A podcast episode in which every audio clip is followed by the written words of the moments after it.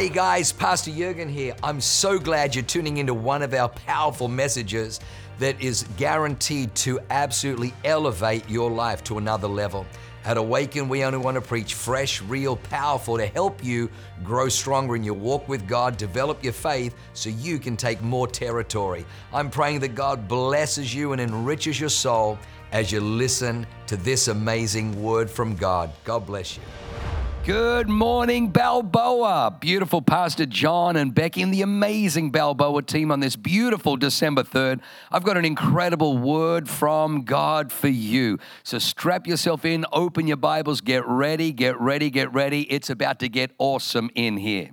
So great to be with you. Turn in your Bibles to the book of Psalms, Psalm 78. We're going to be reading from verse 35 in the New King James, same translation Jesus used. Same translation, 35.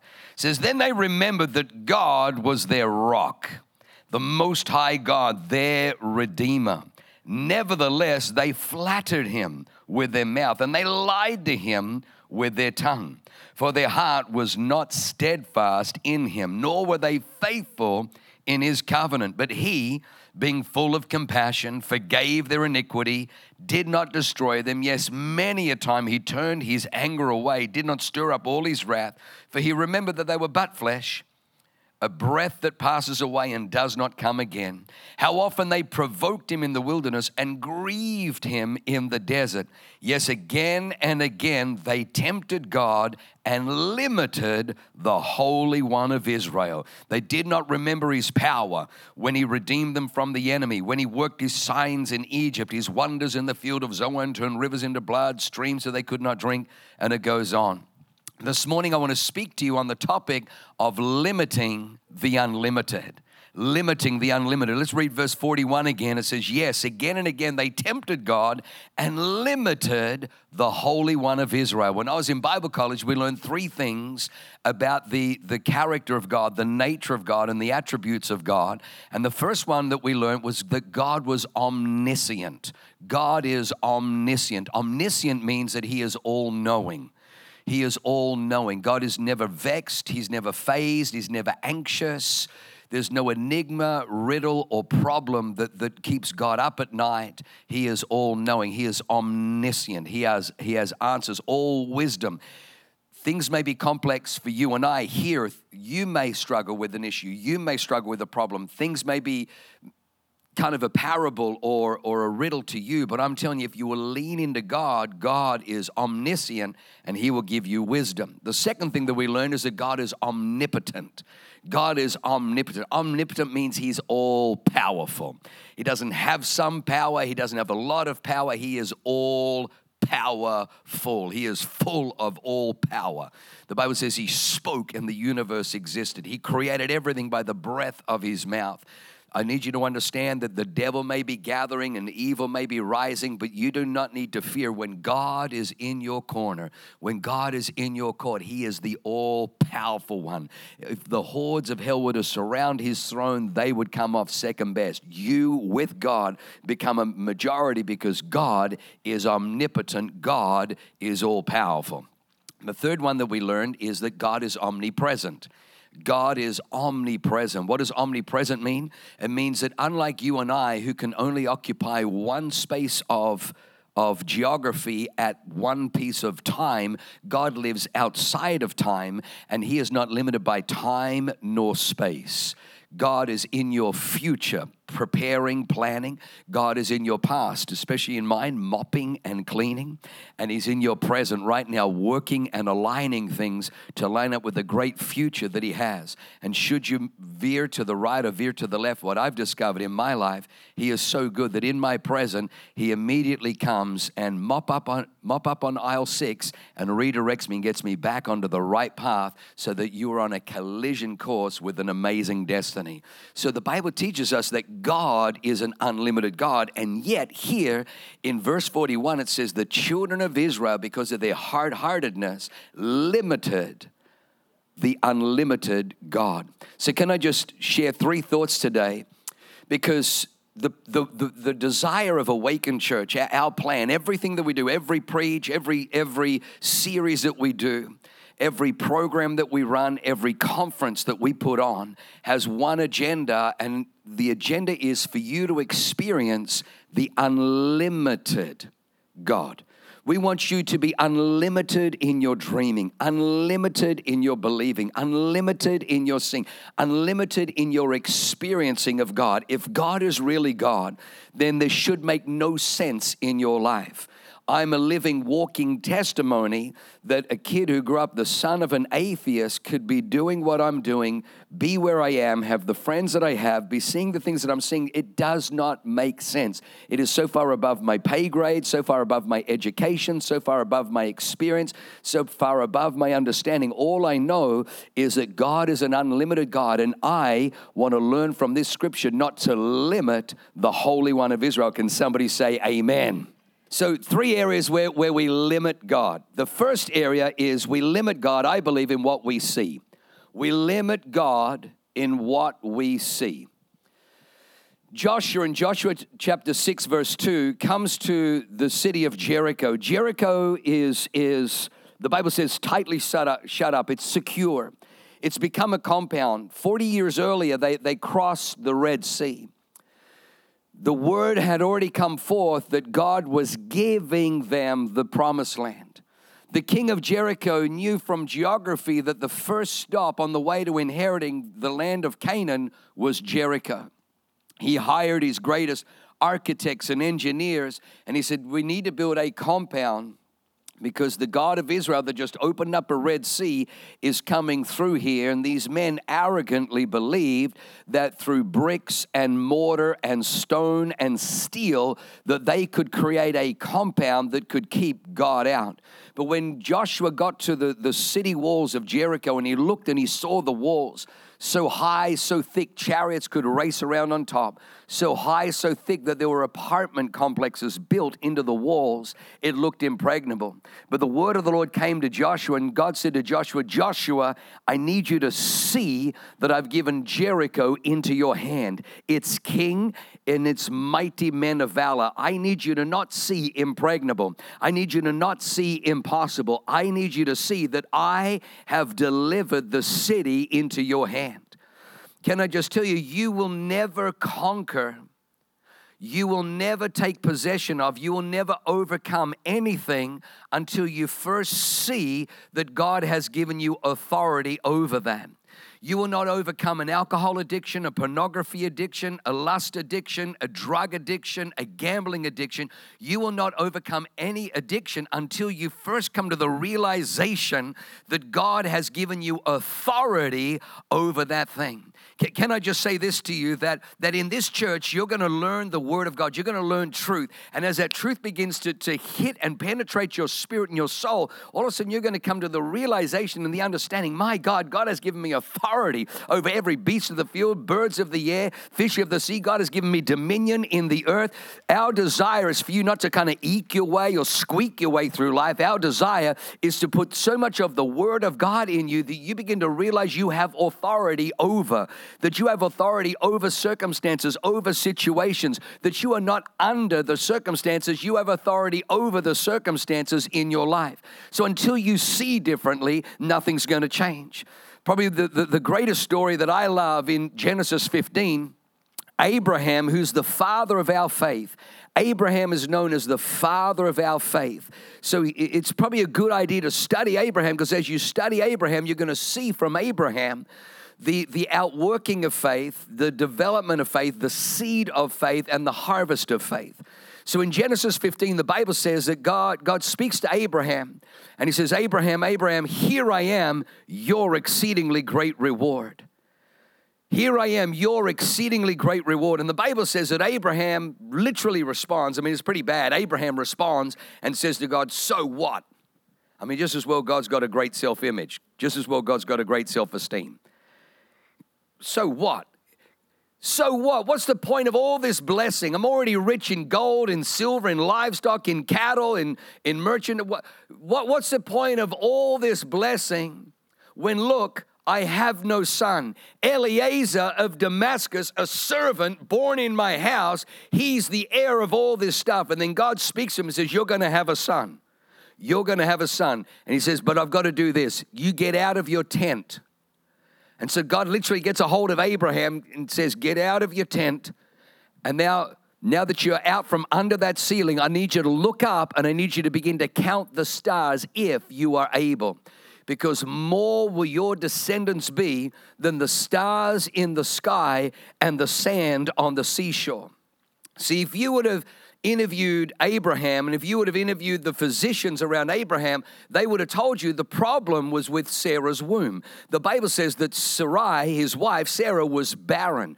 They would have said, Oh, the, the, the, the problem is located in her inability to conceive, in her inability to, to receive seed and, and respond and be pregnant and then bring forth a baby. They would have told you the problem's there.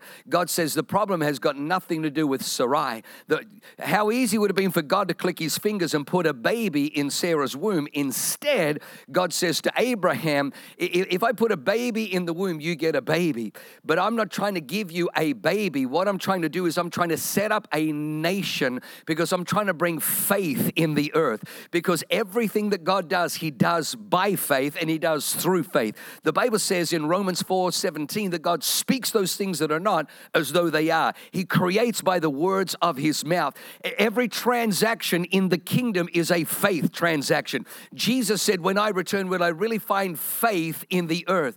The, the preaching at Awaken Church every single Sunday, every single Wednesday is engineered and designed in such a way that, that, we, that we literally build it on the three immutable the three eternal concepts of faith, hope, and love. These three remain faith, hope, and love. You will walk out with faith. You will believe that with God all things are possible. You'll believe that if I'm walking with God, that I'm invincible, I'm more than a conqueror, I'm overcomer in Christ Jesus. You'll have hope in your heart that no matter how bleak yesterday was, tomorrow's going to be better because I just heard the word of God. I just received a word from heaven and everything is about to shift. You'll experience the love of God. So we want we want to put faith in you. How does faith come? I'm glad you asked. Faith cometh by hearing, hearing by the word of God. Romans 10 17. Faith comes by hearing, hearing by the word of God. So our desire is to you, you would learn faith. So God says to, to Abraham, I could put a baby in Sarah's womb. Instead, I'm going to do something else. I'm going to get you to get out, and instead of seeing limit, instead of seeing lack, instead of seeing what you don't have, I need you to look up and start seeing the impossible.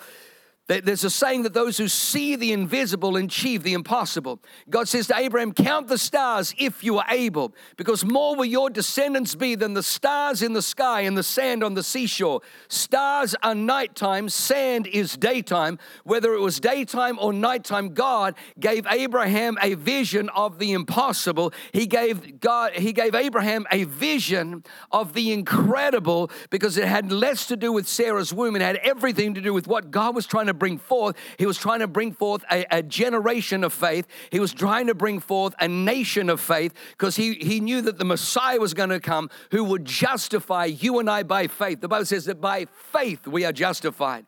There's a whole chapter in Hebrews 11 about what God does through people of faith. Jesus says, When I return, will I find faith in the earth? I'm telling you this we know that God has been able to do in San Diego what we haven't seen before, not because we're so clever or we're so brilliant, just because we have faith. I'm telling you, if you will have faith, Jesus said, if you have faith as a mustard seed, you can say to this mountain, it will. I'm telling you, my job, my assignment every single Sunday is to put faith on the inside of you so that you begin to see the supernatural and the miraculous. So Abraham walks out and he begins to see. Nothing changed in Sarah's womb until God changed what Abraham saw. It's not what you it's not what you don't see, it's what you do see. 10 spies or 12 spies cross the Jordan River. Joshua sends them across the Jordan River. And they come back, 10 of them come back with a negative report. They said, Yeah, yeah, it's a land flowing with milk and honey, but there are giants in that land. The sons of Anak were there. It's a land that devours its inhabitants. The cities are fortified, the people are numerous. We are not able to go up against them, for we were like grasshoppers in our own sight, and we were like grasshoppers in their sight. Grasshopper belongs to the locust family. They saw themselves, after 400 years of slavery, they still had a slavery mindset. They saw themselves as an imposition. They saw themselves going into, the, into this territory that God was giving them to cities that they hadn't built, to orchards they hadn't planted, to vineyards they hadn't watered, to gardens they hadn't nurtured and they saw themselves as locusts coming into somebody else's harvest. This was God's promise. They didn't see God's promise, they saw themselves as grasshoppers, as these little insects in their sight. And because of how they saw themselves, they disqualified themselves. But thank God there were two spies, Joshua and Caleb, who said, What the heck are you guys talking about? Their protection has departed from them. They are our bread, they are our food. Let us go up at once. If the Lord delights in us, hello, He just opened up a Red Sea. I think He delights in us. If the Lord delights in us, we are well able to take them. Now, I always ask this question who was right, the 10 or the 2? And the answer is all 12.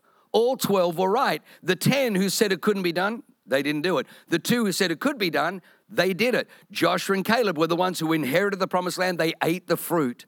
They experienced the orchards, they experienced the vineyards, they drank the wine, they ate the bread, they ate the goodness of the land. In this church at Awaken, our assignment is to put a faith on the inside of you because we're teaching you how to operate in the kingdom. The kingdom is not the earth, the kingdom operates on a different economy, it operates on different principles. That's why Jesus had to teach the kingdom of God is like, the kingdom of God is like, the kingdom of heaven is like. Why? Because there's, there's a protocol for living in the kingdom, there's a protocol protocol for approaching the king. When you operate in his protocols, you'll find life flows.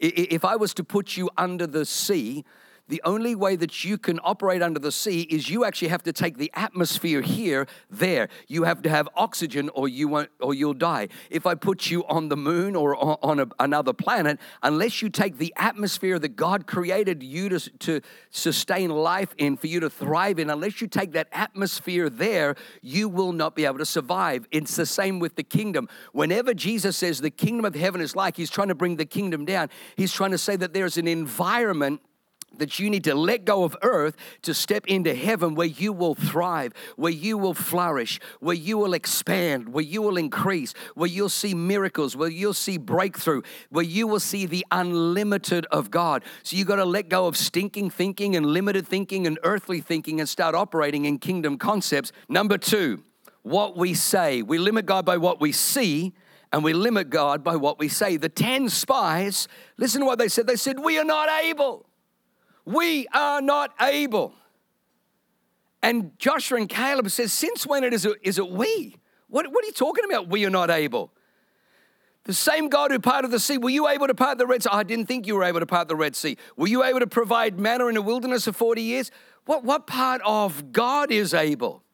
In this in this church, I'm telling you, you will limit your life and you will limit the unlimited if you live a life down to what you are able or not able to do. In this life, I got to tell you, God wants to elevate your life beyond your ability, beyond your skill set, beyond the might and strength of your arm, that you will unlock heavenly things. The Bible says that God, by his own might, God, by his own right arm, brought salvation. God, by his power. The Bible says that how God anointed Jesus of Nazareth with the Holy Spirit and power power, and he went about doing good and healing all who were oppressed of the devil. You are called to walk under an anointing, under a power that is supernatural, so that you unlock the unlimited of God in your life. So don't say that we are not able. We are not able. I love the story of Zechariah. Zechariah is the, is the daddy of, of John the Baptist. And the Bible says that there came a time in, in the Gospel of Luke where Zechariah is, is uh, the lot came that he was to go and burn incense in the Holy of Holies. And as he goes into the Holy of Holies, Gabriel appears to him. And Gabriel says, Zechariah, thy prayer has been heard in heaven. And, you know, when you see an angel, and he's freaking out. He's like, which prayer? He says, You're going to have a son. Your wife, Elizabeth, she's going to bring forth a male child. And he's like, How can this be? Hey, hey, whoa, whoa, whoa, how can this be? I'm old, my wife well advanced in years. How can this even happen? And Gabriel's just like, he's like dumbstruck because this is a priest. He's, a, he's, a, he's from the, the tribe of Levi. In fact, he's from the family of Aaron. He's an Aaronic priest.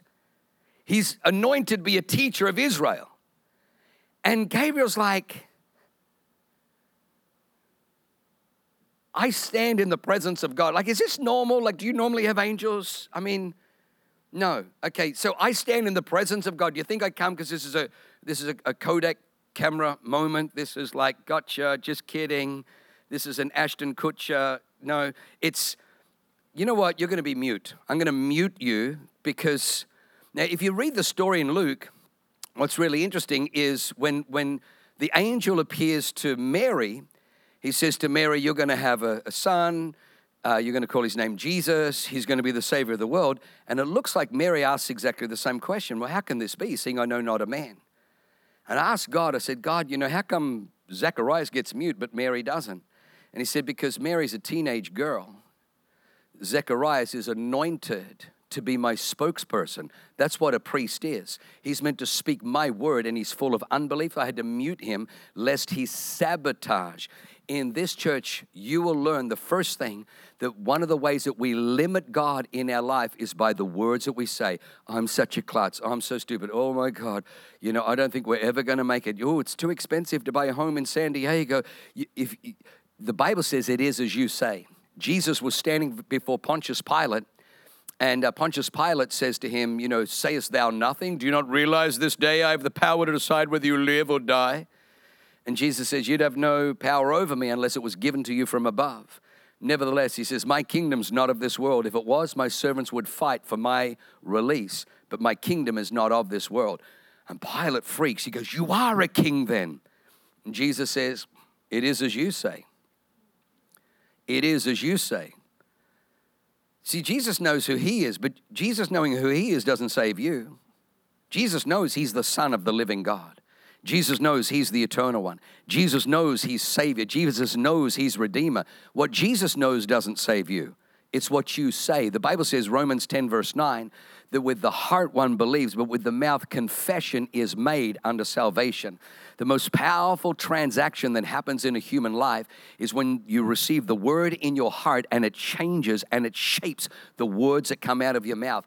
In this church, we're going to teach you how to prophesy. What does prophesy mean? It means that your words align with the word of God that God has embedded deeply and richly into your heart. We want your heart filled with the word of God, and then you got to retrain your mouth to, to only speak what God's word says. God comes to Jeremiah, Jeremiah 1, verse 9 and he reaches out and he touches Jeremiah's mouth. And God says to Jeremiah, I want you to see this day, I've put my word in your mouth. This has set you over nations, over kingdoms to destroy, to pull down, to devour, to build up, and to plant. The word of God in your mouth released always produces God results. God wants to change what you see God wants to change what you say. Jesus comes to a fig tree and it has leaves, it has foliage, and he's expecting, well, if it's getting leaves and foliage, it must have figs.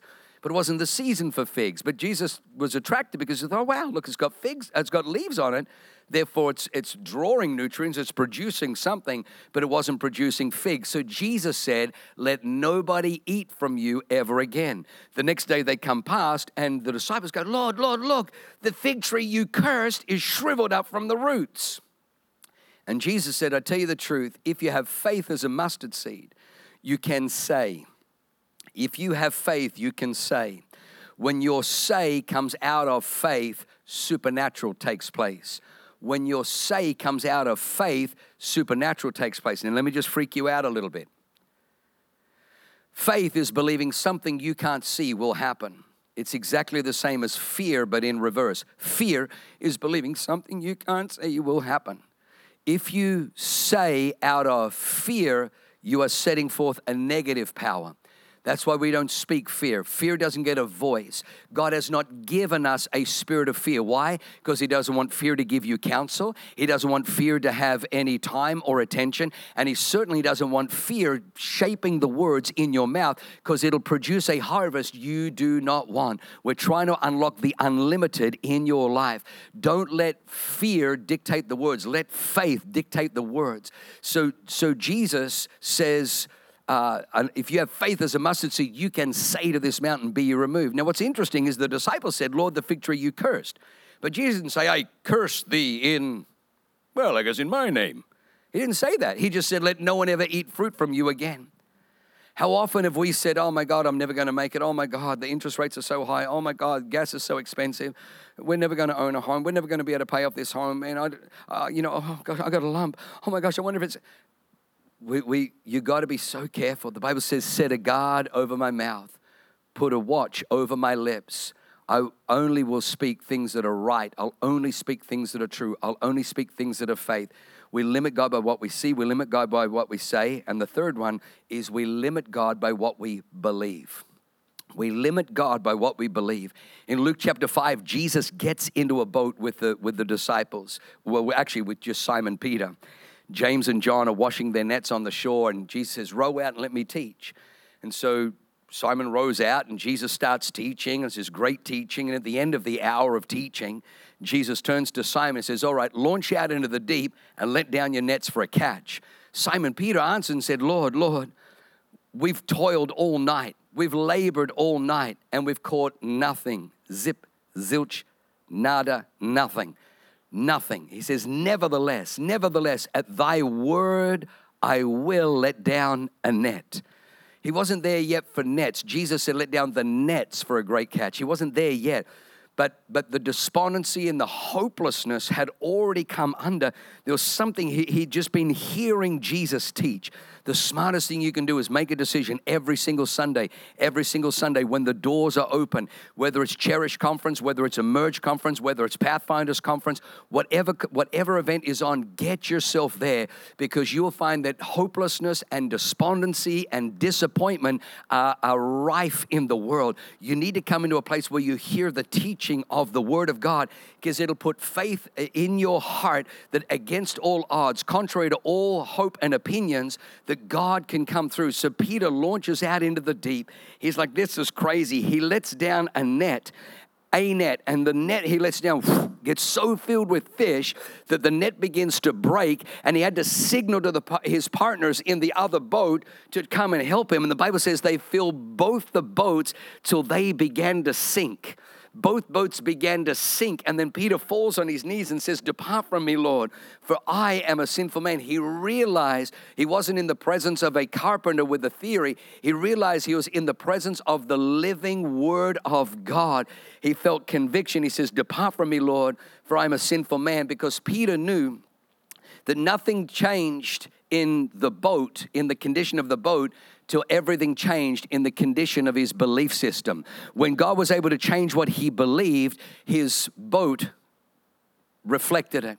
In this house, we're going to teach you how to believe the Word of God, how to see the Word of God, how to speak the Word of God, because you'll find that your life literally is a product of your belief systems.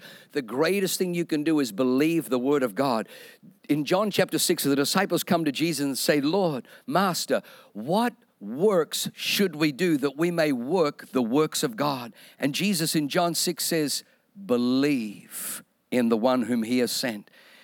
Everything by faith is how we access the things of God. The Bible says they were called believers all the way through the New Testament. They were called Christians twice, both derogatory but they were called believers. You are called to be a believer. Everything you get is through believing, is through believing. What do you believe? When they believe differently, Jesus, there's one miracle that's in all four Gospels Matthew, Mark, Luke, and John. And it's the feeding of the 5,000 because there are 5,000 men, five plus women and children. Some Bible scholars say anywhere from 12 to 20,000 people in front of Jesus. The disciples come and they say, Lord, send them away uh, they're hungry. They've been with you for three days. Great teaching, great teaching. Little long, little long. Three days, kind of long. Um, no, it was, it was good. It wasn't like we're not criticizing. We just send them away so they can get food. And Jesus said, No, no, you give them something to eat. They're like, We don't. If we were to spend a whole year's wages, it's not enough that we everybody has a little snack. There's a little lad here with five loaves and two fish, but what are they amongst so many? And Jesus says, Sit them down. See, the spirit of this world wants you to reduce the vision in front of you down to the resources that are with you. Jesus says, You're not going to bring the world into the kingdom where you say, Hey, lower the vision, lower the expectation, just scatter. We've got five loaves and two fish. We don't have enough resources to fulfill the, the vision and the mission. When my beautiful Leanne and I landed here in San Diego, we had three little boys and a bunch of suitcases. We didn't have money, we didn't have a building, we didn't have venues, we didn't have a team, we didn't have a staff, we didn't have pastors, we didn't have leaders, we didn't even have any friends when we landed. It was pretty awkward, actually, if I was honest with you. And I knew Leanne would make friends, but I was nervous for me. But but but what we've been able to do over the years, are, are you are you kidding me? Like and really what it was was we just had a belief that if God goes before us, who or what could be against us? I'm telling you this that if you will come into this house, hear this word, this teaching, it's going to change the way that you believe. What we didn't do was we didn't lower the vision down to our provision. We understood that the provision, that's why it's called provision because it's pro, it's for, pro means for, it's for the vision. So we knew if we just keep the vision, the provision will follow. Now we have six campuses in San Diego, soon to be seven, soon to be eight. We have a campus in Salt Lake City, a campus in Boise. What God has done is just supernatural, miraculous. But what I've realized is God doesn't want me to lower my vision down to my provision. God wants me to, to see the vision and believe God for the multiplication, for the blessing. The Bible says that at the end of this story, everybody ate and was satisfied. And the disciples are like, man, that was crazy. And they're all freaking out. That was crazy. People just kept coming up and grabbing. And, and, and the fish, and it just kept, they was just keeping more fish. And, and they kept grabbing the bread, and there was just more bread. There was, oh, man, did you? And they're freaking out. And then Jesus says, All right, guys, now go and collect the basketfuls of leftovers. They're like, Leftovers? Are you kidding me? Leftovers? We were hoping there'd be just enough. He says, Let me introduce you to God. Let me introduce you to my Father. Could five loaves and two fish feed this many people? They're like, No, we're freaking out. He goes, Exactly. So that means Abba was involved. That means God was involved. Uh huh. If God was involved, let me now introduce you to my Father. Go collect the basketfuls of leftovers. The Bible says they went out and they filled, they filled 12 baskets full of the fragments of the leftovers. One basket couldn't be filled with the five loaves and two fish. Five loaves and two fish wouldn't fill one basket. 5,000 men, plus women and children, somewhere between 12 and 20,000 people ate, had their bellies full, were satisfied, and then, and then they collected 12 basketfuls. They filled 12 basketfuls of leftovers. The next town was about three and a half miles away. 12 baskets, 12 disciples, no coincidence, no coincidence. Each disciple had to then carry a basket full of bread and fish that should not be there, yet they could feel the weight because Jesus was trying to introduce them to the God of unlimited. I'm not sure what you're facing. I'm not sure what you're working through, but you came to the right house on the right day. Our campus pastors are going to come up right now. They're going to open up the altars. If you're not saved, get saved. If your life's not right with God, get it right with God. Don't walk out the door the same way you walked in. Today is the beginning of a brand new chapter. It's the beginning of a brand new book. It's the beginning of a brand new epoch in your life. Come and respond. The, the ministry team's going to be here. Uh, I'm going to hand over to our campus pastors now. Wow. What an amazing word. I hope you enjoyed that as much as I did. Hey, listen, for more information about our church, go to www.awakenchurch.com or subscribe to our YouTube channel if you haven't already, and download our app. It is amazing. It is chock full of incredible messages, information about upcoming events, and you can even support our ministry if you feel so inclined. We loved having you with us today. We look forward to seeing you again. God bless you. Live a life that is transformative. Bye for now.